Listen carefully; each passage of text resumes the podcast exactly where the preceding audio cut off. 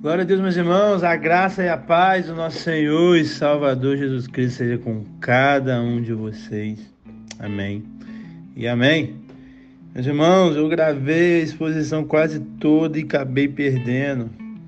Nosso Deus, que Deus tenha misericórdia e me dê paciência. Mas amo vocês e quero ensinar vocês, então eu vou regravar aqui.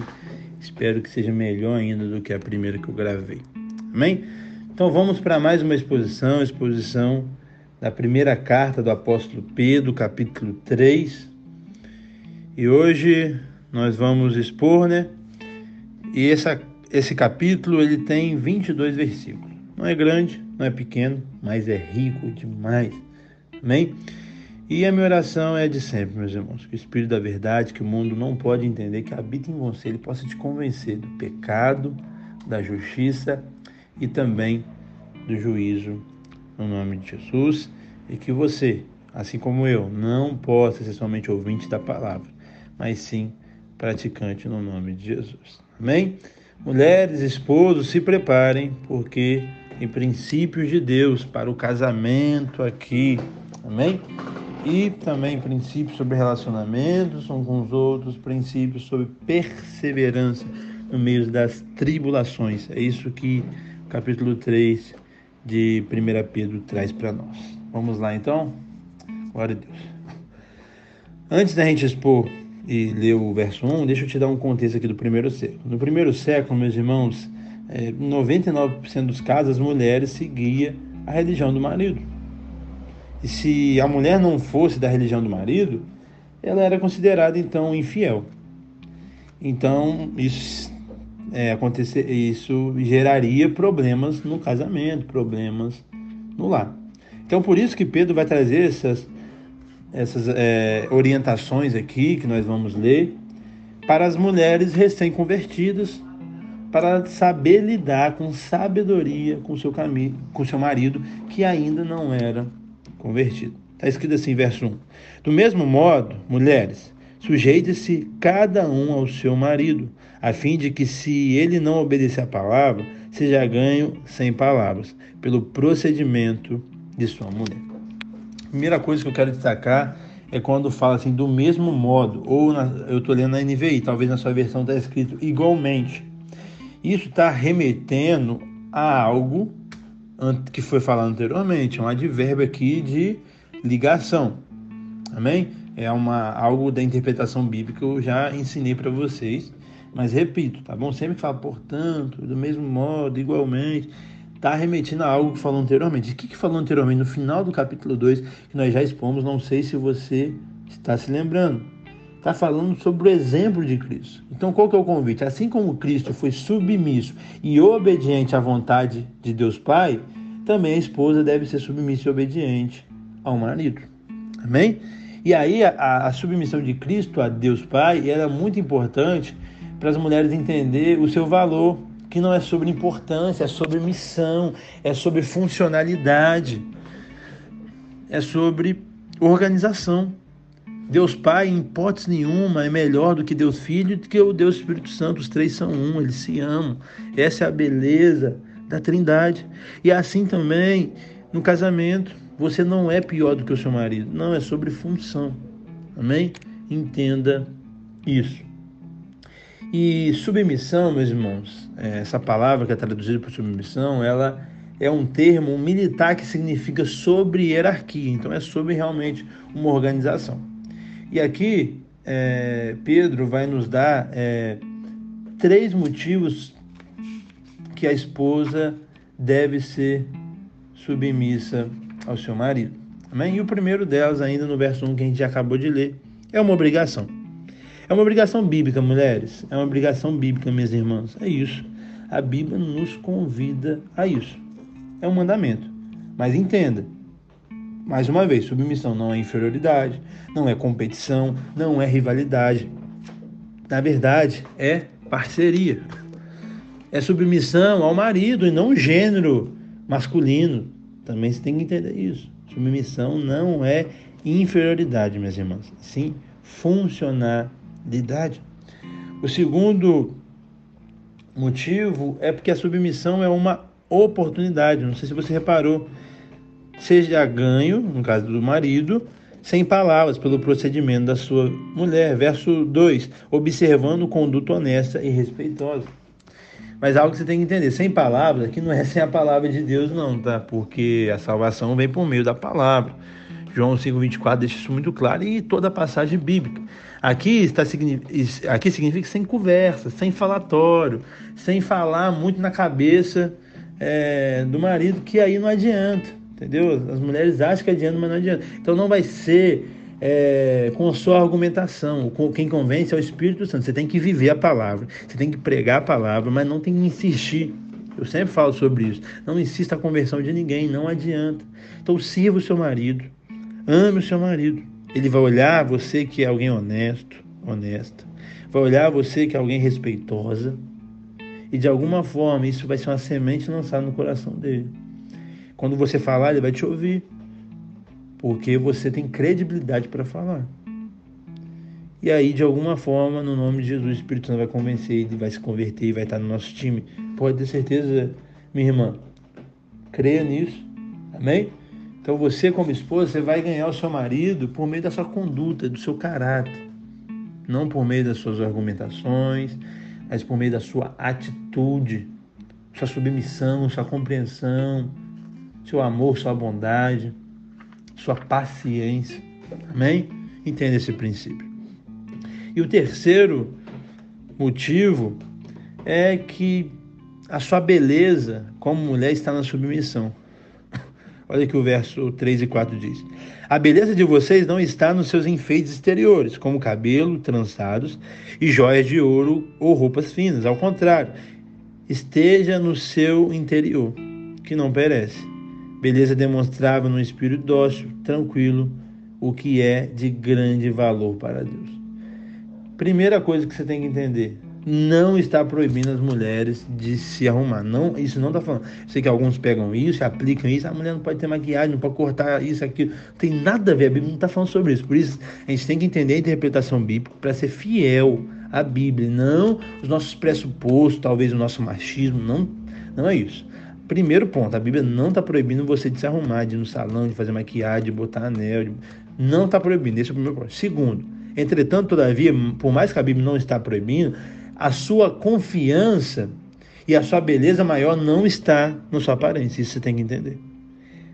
A sua real beleza, minha irmã, está no seu interior. Não está no cabelo, não está nas joias. Está no seu interior que é demonstrado pelo seu espírito dócil e tranquilo. Amém? Então, valorize o mais importante, que é o seu interior. Procure cuidar mais do seu coração do que sua aparência. Você tem que gastar mais tempo de oração do que tempo no espelho se maquiando. Você deve cuidar e se preocupar com, quem, com o que tem valor diante de Deus e não o que tem valor diante dos homens. O diante dos homens é ter um padrão, tem que ser isso, tem que vestir aquilo, tem que botar essa maquiagem, tem que ter esse cabelo. Isso não importa pra gente. Mas o que é valor de grande de Deus, isso importa. Olha que coisa linda. O que é de grande valor para Deus é o que? Quando você está maquiada e de perfume e de brinco, não, para Deus isso não, não tem valor. Não é que ele acha pecado, mas isso não tem valor. O que, que tem valor para Deus? Quando você tem um espírito dócil e tranquilo. Você sabe como é difícil isso, né, minha irmã? Mas você tem que ter. Isso que a Bíblia te convida a fazer. E olha o que o verso 5 e 6 nos, nos convida. Era assim também que costumava adornar as santas mulheres do passado, cuja esperança estava em Deus. Ela se sujeitava a cada um do seu marido, como Sara, que obedecia a Abraão e o chamava Senhor. Dela vocês serão filhas, se praticardes o bem e não der lugar ao medo. Então, meus irmãos, minhas irmãs, palavra para vocês agora. É, vocês devem se apegar, ter referências, modelos de mulheres crentes de verdade, não das mulheres do mundo. Que a gente tem que influenciar a sua vida no mundo das influências de hoje, não é a fulana, a ciclana, é sim uma mulher cheia do Espírito Santo. Seja ela dos tempos bíblicos, ou seja ela dos tempos atuais, mas bíblica, cristã. Essas tem que ser as suas maiores influências, tá bom? Cuidado com isso. E aí ele usa o exemplo de, de Sara, que teve seus defeitos, como Abraão, como Davi, como qualquer um, principalmente eu. É, só Jesus que não errou, meus irmãos. A gente errou. A gente erra, infelizmente. Mas, mesmo eles tendo errando, eles têm virtudes. Então a gente tem que se apegar à virtude das pessoas e não os erros dela. E uma das virtudes que eu é, considero de Sara é que ela foi submissa à missão do marido. Deus chamou ele, um Deus que ele não conhecia, para uma terra que ele não conhecia. Ali o texto deixa claro que ele falou, Deus falou com Abraão e não com a família de Abraão. Então Deus, Deus deu a missão para Abraão e ela foi submissa à missão. E ela foi. Isso é indeterminante. E aqui eu consigo tranquilamente destacar e honrar a vida da minha esposa, que quando a gente recém-casado, com dois meses de casado, eu com 23 anos, ela com 18, a gente, mediante uma visão, uma direção que Deus deu para mim, eu não conhecia BH ela também, o carisma, seminário, eu não conhecia é, a igreja Batista Lagoinha, mas Deus mandou vir na, em plena pandemia. Ela não entendendo, Deus não falou com ela, mas ela foi submissa. Não precisei brigar, botar ela contra a parede, não, ela entendeu que Deus estava direcionando seu marido e ela casou e vamos embora. E o pouco que eu sei, o pouco que eu posso abençoar de alguma forma as pessoas é por causa dela. Sem ela não existia Jean, você pode ter certeza disso. Então olha como é importante a submissão da mulher, o entendimento da mulher. A mulher está realmente debaixo da mesma missão. Então entenda isso, mulher. Seja submissa porque é um mandamento. Seja submissa porque é uma oportunidade. Seja submissa porque essa é a maior beleza sua.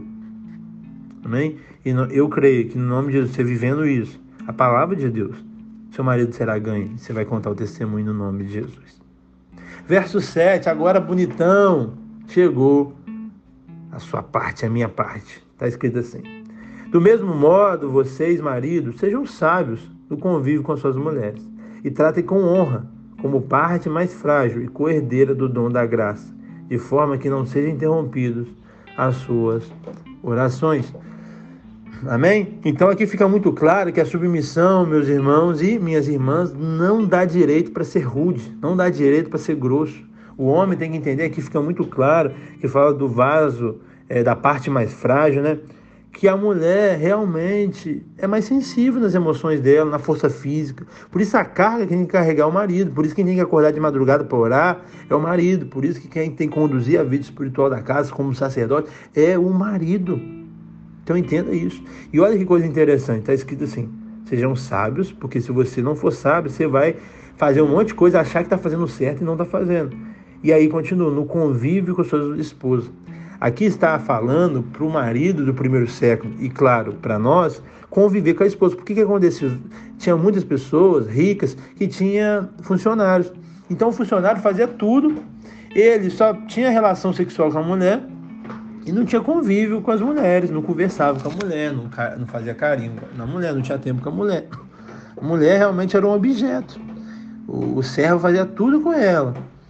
E só na parte realmente de reproduzir, né? que, que nem é relação, não é um namoro, não é, uma, é um amor, se reprodução que ele estava junto. E aí Pedro puxa a orelha e fala: não, você tem que conviver com ela, sentar, conversar. Então leva ela no parque, dá um presente para ela, elogia ela. Você tem que entender as mulheres, bonitão.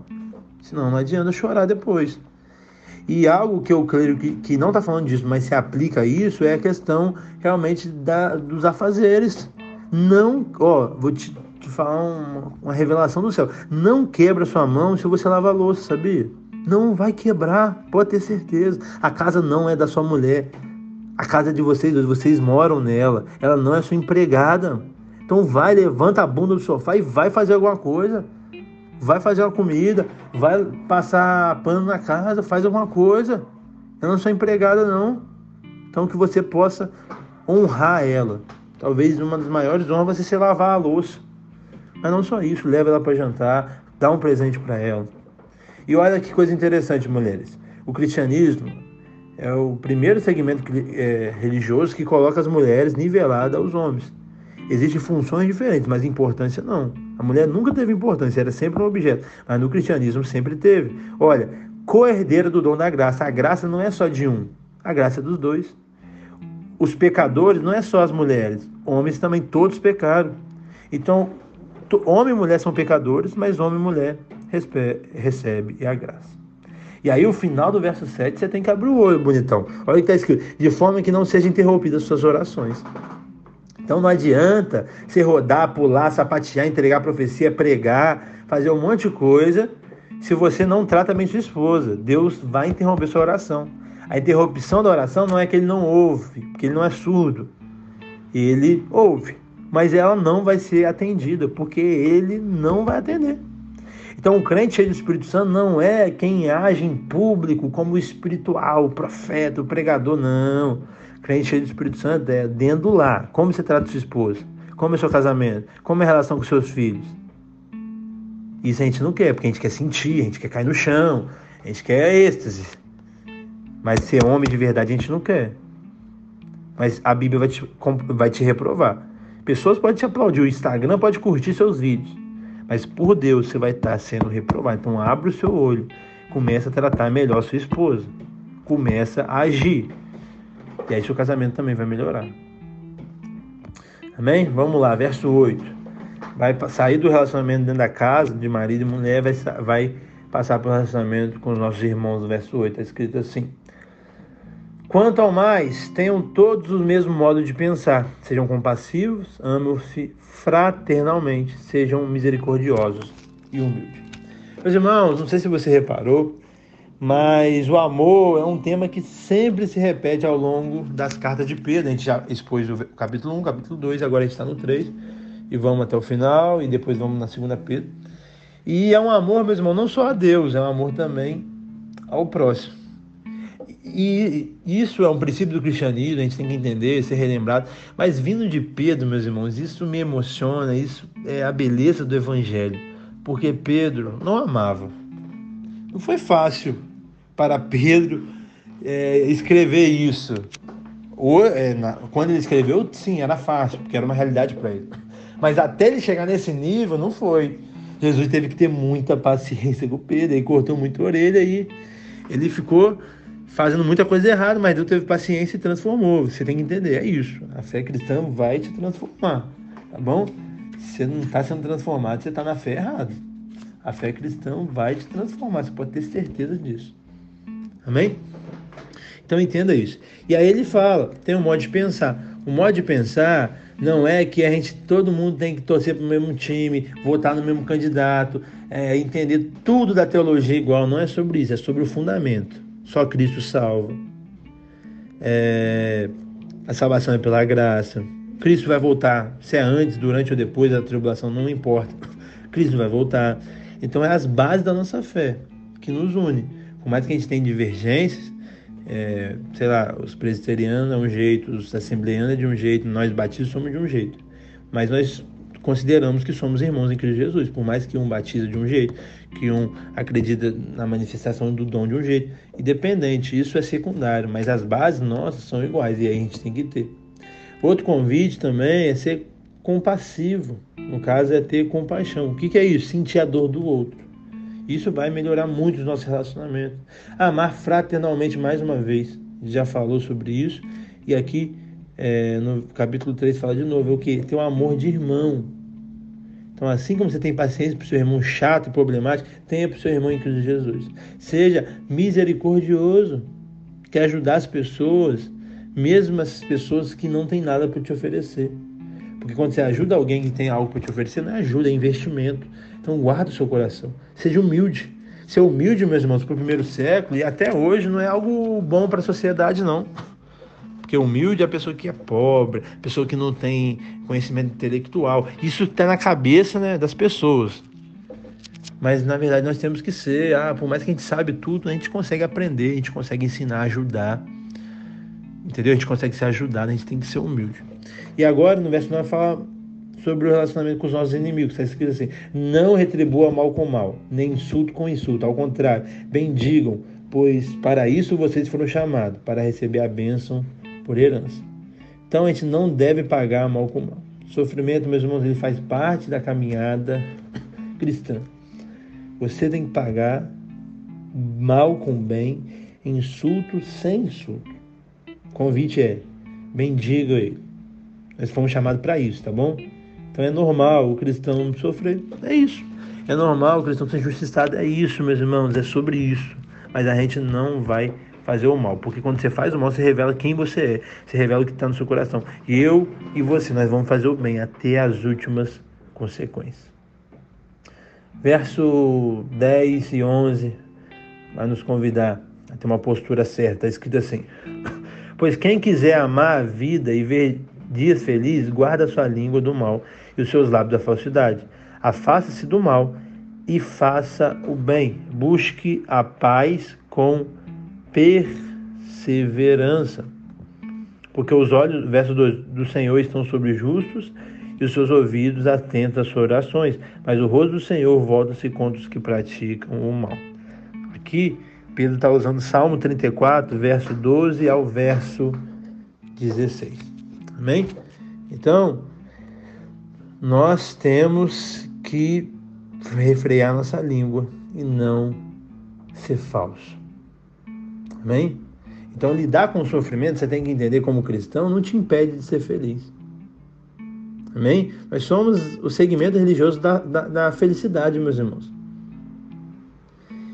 Mas a gente não consegue entender a felicidade porque a gente não sabe o que é felicidade. Nossa felicidade está baseada em Cristo, está baseada na palavra e não no mundo. Nossa felicidade não está limitada nessa terra, e sim está na nova Jerusalém, está além do céu, está no nosso Deus. Eu estou, já escrevi, né, mas está no processo de publicação, mas daqui a pouco está disponível para você no meu novo livro, A Verdadeira Felicidade, que é sobre isso. Que não é sobre a ausência de problema, mas é sobre uma felicidade até mesmo nos problemas. Então eu e você temos que nos afastar do mal, fazer o bem, buscar a paz com perseverança e insistência. E eu e você vamos fazer a nossa parte. E aí vem é, o Pedro, né, parafraseando os Salmos, ele dá quatro conselhos para viver a verdadeira felicidade. Primeiro, refrear a língua. Quem fala muito não, não vai ser feliz, porque ele vai arrumar problema. Segundo, é, não falar é, mal das pessoas, entendeu? É, cuidado, falar mal das, nas cordas das pessoas. Terceiro, ao, invés de você falar o que é mal, você tem falar o que é bem. De vez você fazer o que é mal, faz o que é bem. E o quarto é você buscar a paz. E aí no verso 12 que a gente já leu, ele faz mais um alerta sobre a questão da oração. Olha, olha a vida espiritual aí, como tá a vida espiritual está muito ligada com a nossa atitude. Não, ah, não, eu fico aqui no quarto orando, falo em línguas, eu jejuo. Opa, mas como estão tá seus relacionamentos? Porque não adianta fazer tudo isso e ter relacionamentos errados, não. Deus reprova. Amém? O, o, o rosto do Senhor se volta contra os que praticam o mal. Verso 13.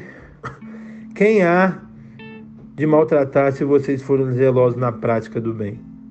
14. Todavia, mesmo que venham sofrer, porque pratiquem a justiça, vocês serão felizes. Não temam aquilo que eles temam, nem fiquem envergonhados. Então, meus irmãos, Pedro é, está nos convidando a uma, uma prevenção no verso 13 ao sofrimento. No normal, na coisa certa, honesta, assim, moralmente, quem sofre é quem faz o mal. Então, de alguma forma, se você andar de maneira correta, você vai ter menos sofrimentos. Porque quem sofre, quem é preso, quem é processado é quem faz coisa errada. Aí chega o 14. Todavia, se mesmo você fazendo coisa certa, você sofrer, que a gente possa ser feliz. Porque a gente sabe que governos é, autoritários, é, o Satanás próprio né, se levanta e nós sofremos injustiça só por ser cristão. Mas mesmo assim a gente tem que nos alegrar, mesmo sendo injustiçado. Amém? Nem sempre Deus vai nos tirar dos problemas. Ele vai deixar a gente enfrentar porque a gente precisa. Porque talvez a pessoa que está nos fazendo sofrer precisa ver um cristão passando e ela vai ser é, edificada por isso e vai ser salva, e se for salva é o que mais importa. Mas qual que é o convite? Verso 15, antes santifiquem Cristo como Senhor no seu coração. Seja sempre preparado para responder a qualquer pessoa que pedir a razão da esperança que há em você. Então, no sofrimento nós temos uma oportunidade, uma oportunidade de defender a nossa fé. No verso 15 ele usa aqui é o termo é algo muito interessante esteja sempre preparado para responder quem pedir a razão da sua fé. Aqui está falando sobre apologética. Apologética é uma matéria na teologia que é a defesa da fé. Então eu e você temos que estar preparados, a gente tem que saber o mínimo da nossa fé para nos defender quando alguém tenta nos refutar. Isso, claro, é mediante estudo, por isso a gente tem que nos capacitar. Amém? Mas esteja sempre preparado. Então, se alguém te dá um tapa na face direita, você vai dar à esquerda. Pedro ouviu isso de Jesus no Sermão do Monte. Isso ele replica e nos ensina aqui. Amém? Entenda isso. Verso 16. Contudo, façam isso com mansidão e respeito, conservando a boa consciência, de forma que os que falam maldosamente contra o bom procedimento de vocês, porque estão em Cristo, fiquem envergonhados de suas calúnias. Então, essa tem que ser a nossa postura mediante o sofrimento. Amém? Então, não podemos ser soberbos, não podemos ser vingativos, por mais que a gente sofra a injustiça. Então, que a gente possa, mesmo a pessoa fazendo coisa errada com a gente, a gente vai fazer o, o bom procedimento, porque a gente está em Cristo.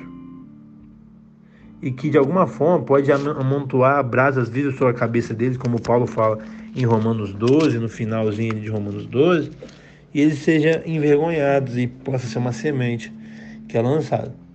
E olha o verso 17: é melhor sofrer por fazer o bem, se for da vontade de Deus, do que fazer o mal. Entenda isso, meus irmãos. É melhor sofrer e sempre fazer o bem do que fazer o mal. É pior. Eu tenho uma pregação, está no YouTube, que é Vencemos fazendo o bem, que é Romanos 12, 17 ao 21, que é o relacionamento com os nossos inimigos. Então nem sempre Deus vai nos livrar da injustiça, não, meus irmãos. Do sofrimento, não, meus irmãos. Mas ele permite a gente passar, porque a gente precisa. Porque existe um propósito maior do que a nossa ótica. Então entenda isso, é melhor sofrer fazendo bem do que você fazer o mal. Não existe fazer mal, não existe mentir, não existe coisas erradas, escuras na nossa vida. Não pode. Deus não se agrada. E aí agora, Pedro, mais uma vez, como ele fez no capítulo 2, ele usa o exemplo de Cristo para quebrar os nossos argumentos ah, mais pastor, mais ele usa o exemplo de Zé acabou com os nossos argumentos. Está escrito assim: Pois também Cristo sofreu pelos pecados, uma vez por todas, o justo pelos injustos, para conduzir-nos a Deus. Ele foi morto no corpo, mas vivificado no espírito. Então Cristo, ele teve a sua obra. Ele morreu, ele sofreu, ele fez a missão dele. Se ele fez a missão dele, eu e você devemos fazer. Ele morreu para injustos como eu e você, porque nós não merecemos a graça de Deus, mas mesmo assim, ele morreu e nos salvou e nos salva. Ele foi morto, mas ele ressuscitou. Bem? E aí tem um verso 19, que é um verso muito é, debatido e mal compreendido. Está escrito assim, no qual também ele foi e pregou o seu espírito em prisão. Meus irmãos, esse termo pregou, ele significa que simplesmente anunciou. Então, o que é mais provável que é, Pedro está falando é que, de alguma forma, Jesus ele declarou a sua vitória sobre Satanás e sobre os espíritos. Aqui, quando a Bíblia fala de espírito, ela não está falando sobre seres humanos. Ali, o espírito sempre trata sobre anjos. Mas não tem como também a gente conceber, porque a Bíblia a gente tem que analisar e interpretar ela com o contexto de toda a Bíblia. Então, um versículo isolado, ele não pode fazer doutrina. Você não pode falar que Deus foi no inferno e pregou só com esse versículo. A gente tem que analisar todo o contexto. Então, a Bíblia é clara quando vem a morte, já vem o juízo. Então, não existe purgatório. Não existe possibilidade de alguém ouvir uma pregação e se converter depois dessa vida. Não existe. E os anjos caídos já estão condenados. Eles não vão ser, já são condenados, igual Satanás. Não existe reversão para eles. Então é isso, não tem complicação nesse versículo, por mais que ele é mal compreendido, a gente tem que entender isso, amém? E aí ele transiciona para falar de Noé, ele fala assim, verso 20: Aqui muito tempo desobedeceram quando Deus esperava pacientemente nos dias de Noé, enquanto a arca era construída. Nele apenas algumas pessoas, a saber, oito, foram salvas por meio da água. Então Noé aqui é um exemplo de perseverança.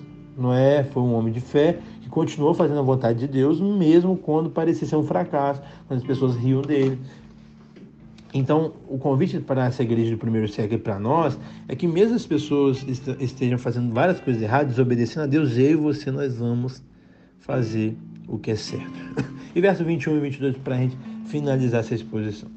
Isso é representado pelo batismo, que agora também salva vocês, não a remoção da sujeira do corpo, mas do compromisso de uma boa consciência diante de Deus, por meio da ressurreição de Cristo, que subiu ao céu, está à direita de Deus, e ele estão sujeitos anjos, autoridades e potestades.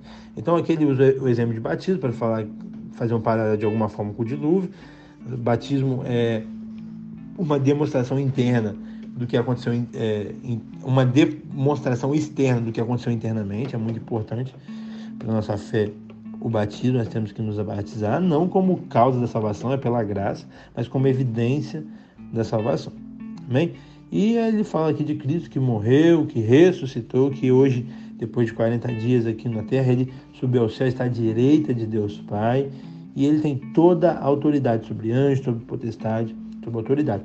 Então isso era, de alguma forma, para um alento para os irmãos que iria passar por perseguição. Pedro vem aqui realmente como um mensageiro apocalíptico, mas de alguma forma positiva para alertar os irmãos que iria passar por dificuldades. Mas crendo em Deus, nesse Deus soberano que está conosco, a gente pode passar por tudo. Amém, meus irmãos? Então Deus abençoe. Mulheres, aprende seus papéis, que vai melhorar muito seu casamento. Homens, aprende seu papel e abre o olho aí com sua vida espiritual, cuidado com seu relacionamento aí. Vamos cuidar para o nosso relacionamento com o nosso próximo, com os nossos inimigos. Vamos sempre fazer o bem, não importa quem, não importa a situação. Amém? Vamos preferir sofrer, mas fazer o bem, do que pensar em fazer o mal. Deus abençoe, que se essa exposição te abençoou, compartilhe para mais pessoas ser abençoadas. Tchau, tchau.